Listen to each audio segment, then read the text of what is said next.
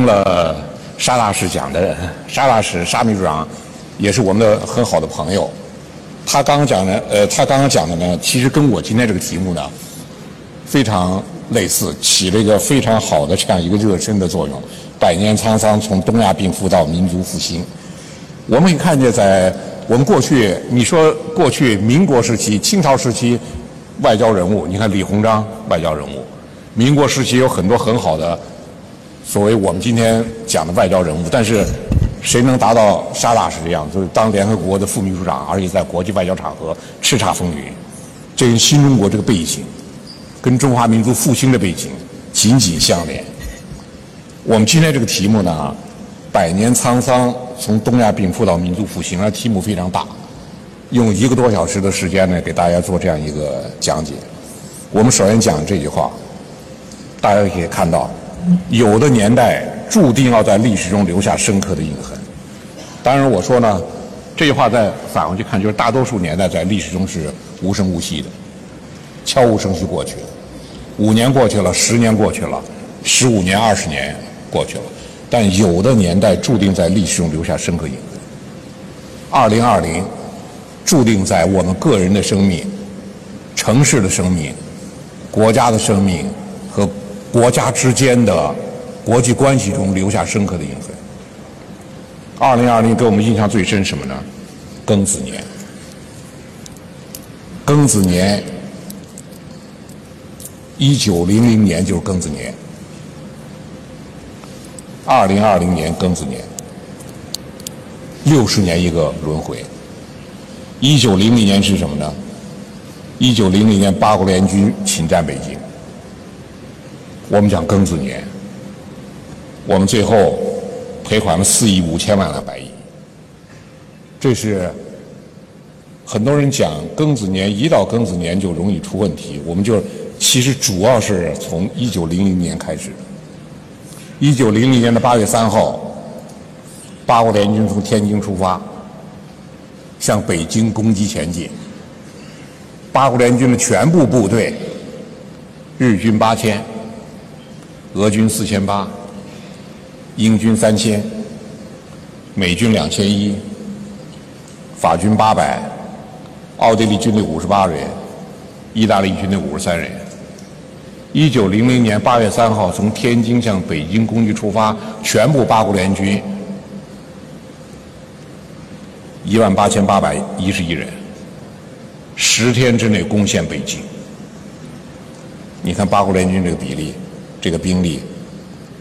京畿一带清军十五六万，义和团团民五六十万，八国联军就这点兵力，让人家十天之内攻陷北京。当然，攻陷北京以后增兵了，占领河北、占领山西、占领山东的一部分，增兵到十万以上。但是当年攻陷北京的全部八国联军就这不到两万人，我们被迫。签订庚子条约，赔款十三个帝国主义国家四亿五千万两白银。因为最后来的人越来越多了，刚开始入侵的时候，大家看，真正向北京打的七国，不是八国，还有七千德军在海上来不及赶到，他们都等不及了，不等那七千德军了，就是七个国家的一万八千多人向北京攻击出发。把我们首都打下来，最后赔款了四亿五千万两白银。你看，这是当年的中国，在这种环境下，你谈什么外交？你谈什么国防？一个国家一个民族谈什么安全？当年在北京的英国人里欧尔卡克讲的话：“这是中国向全世界登出广告，这里有一个愿意付款但不愿意战争的富有的帝国。”你看他对我们的概括。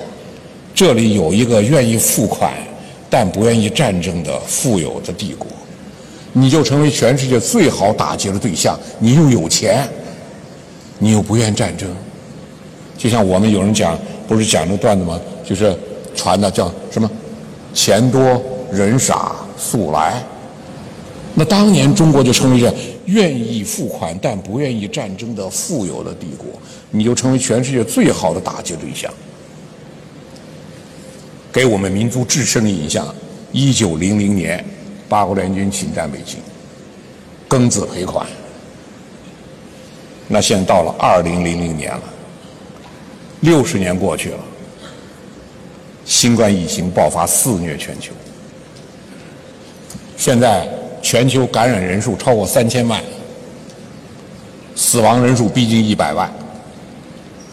你这种感染规模，我们都没料到，但是我们更没料到的是什么呢？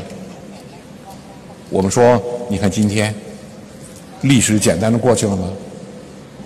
美国佛罗里达的伯曼律师团队要求中国赔偿数十亿美元，用中国持有的一点八、一、点零八万亿美元国债抵消赔偿。英国执政的保守党五名资深政客要求中国赔偿三千五百一十亿英镑。澳大利亚让按人口计算要求中国赔偿五千零八十八亿元。五千零八十八亿人民币，印度要求中国赔偿二十万亿美元，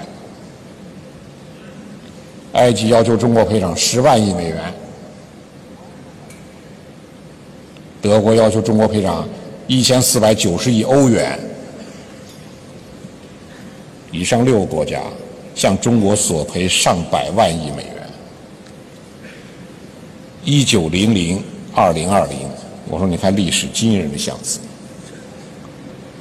我们以为过去的都已经过去了，因为到了危难时刻，到了紧要关头，这些国家、这些人的真面的暴露。今年四月十七号的《华盛顿邮报》刊登的尼日利亚前教育部长、世行的前副行长这位女士的文章，指责中国对疫情的处理，要求中国向非洲赔偿。他提出，中国至少取消借给非洲国家的一千四百亿美元借款。你看，我讲庚子年，我们不不说如何，庚子年最能看出国家、个人的真面。你看，那平常的温情脉脉的面纱，现在全没有了，全一副狰狞的嘴脸。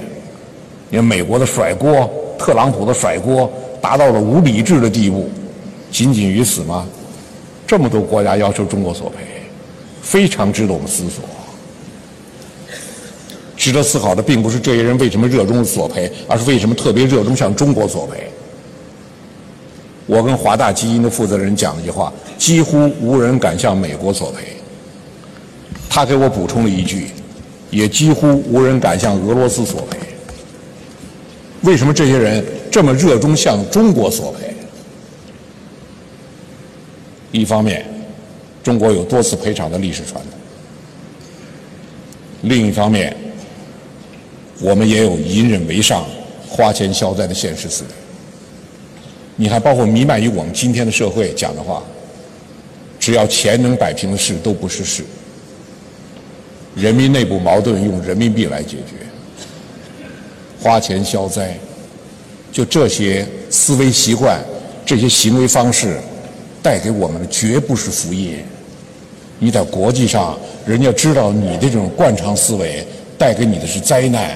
我们为了和平，为了安宁，我们不惜一切代价，只要打不起来就可以，只要不冲突就可以，就这种思维逻辑，给我们带来是灾难。这种精神状态，今天成为国外海关、街头特别喜欢打劫中国人。和今天要求中国赔偿声音几乎响遍世界的重要原因，有他们的问题，也有我们的问题。我们从我们自身要做检讨。所以在今年推迟召开的两会，王毅外长讲得非常清楚：针对中国的这些滥诉，没有事实基础，没有法律依据，没有国际先例，是彻头彻尾的三无产品。想让我们赔一个钱，你不要想，我们是胜利者，你想让胜利者索赔，历史从无此例。而我们前一段，我们在反驳各国向我们索赔，你看我们的网上还有社评，就是我们一定要据理力争，最后争取一个可以接受的结果。我前不久在广州给字节跳动讲课，因为。那个网站就是字节跳动的。我就问我这个社评是谁写的？最后争取一个可以接受的结果，什么意思？少赔一点就可以接受吗？我们有人还讲了，面对国际向我们广这种索赔无理的索赔，我们要以事实为基础，以法律为准绳，给他们打官司打到底。我觉得这话你看平常讲的没毛病，以事实基为基础，以法律为准绳。你真的相信法律那个准绳吗？在国际上，美国横行世界凭哪一条法律？你真的以为在国际上能够以法律为准绳？就这种精神状态，在今天这个严峻的斗争中，你无法适应。今天是个讲理的世界吗？你看，中国为抗疫做出最好的示范，遭到那么多人污蔑，要求索赔。我们中国人有句话。从皇帝给我们留下来的，我们文化有理走遍天下，无理寸步难行。我说我们仔细细想一下，我们凭我们道理，我们走哪去了？台湾海峡都没过去，越过台湾海峡不是凭道理，凭力量，没有力量你就过不去。美国人走遍天下，凭什么？凭有理走遍天下吗？美国人凭他的十一支航母编队，全球将近三百个军事基地，走遍天下，不是凭着道理。不要期待国际以法律为准绳，不要期待我们有理走遍天下。我们近代来这种惨重的教训，你说我们哪条失礼了？一八四零到一一八四零到一八四二，第一次鸦片战争。大英帝国就这点兵力，二十八条军舰，一万五千军队，我们割让香港，割地赔款，开割地赔款之先河。所以为什么特别热衷喜欢向中国走？你看这个历史，一八五八到一八六零，第二次鸦片战争，英法联军两万五长驱直入北京，杀人放火，将圆明园付之一炬。我们今天有好多人要求恢复圆明园原来的壮观的景象。花很多钱恢复，甚至还有提案。我说为什么要恢复它呢？就是残垣断壁留在这儿，让民族永远的伤痛，永远记住那一刻。我们把它的残垣断壁全部恢复成建筑，恢复圆明园圆明园的本貌，我们可以忘记它吗？一八九四甲午战争，一纸马关条约割让辽东半岛、台湾，赔款两亿两白银，空前的割地赔款。然后，一九零零更加空前，八国联军侵入侵北京，赔款四亿五千万两。我说，你看，这是近代以来，我们就是这个状态。所以到今天，人家回忆历史，不由自主的想到过去。近代来，一败再败，一退再退，一忍再忍。澳门报纸有人评论。中国之装备，普天之下为至软弱的极不中用之武备，其所行为之事，亦如纸上说谎而已。国中之兵说有七十万之众，未必有一千人何何用？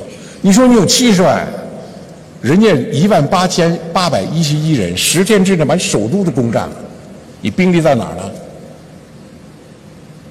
我们以为灾难都是大清王朝的，把大清王朝推翻了，民国建立了，民国灾难就结束了吗？九一八事变，关东军一万零九百，东北军二十万，三天丢掉沈阳，一周丢掉辽宁，两个多月东三省全部沦陷。一九三七年七七事变，日本华北驻屯军全部兵力七千八，国民革命军二十九军十万，一个月华北沦陷。我们经常讲帝国主义惨无人道、杀人成性，我们很少检讨为什么自己衰弱至此。我们近代来的灾难，我觉得当然一方面是帝国主义的凶残，另一方面也是我们的软弱。你这种软弱最后导致什么呢？导致整个文明的崩塌。我们讲鸦片战争以来，中华文明一直在与西方文明苦苦抗争。随着国家几经灭亡，这一文明几乎断裂，中华文明几乎断裂。世界四大古文明，古埃及文明、古巴比伦文明、古印度文明全部断裂，中华文明是近代以来唯一，就是整个人类人类文明史唯一幸存的古文明，一直延续到今天。从黄帝，从炎黄，我们叫炎黄子孙，一直延续到今天，但近代几乎断裂，几乎被我们给玩完了，非常玄乎。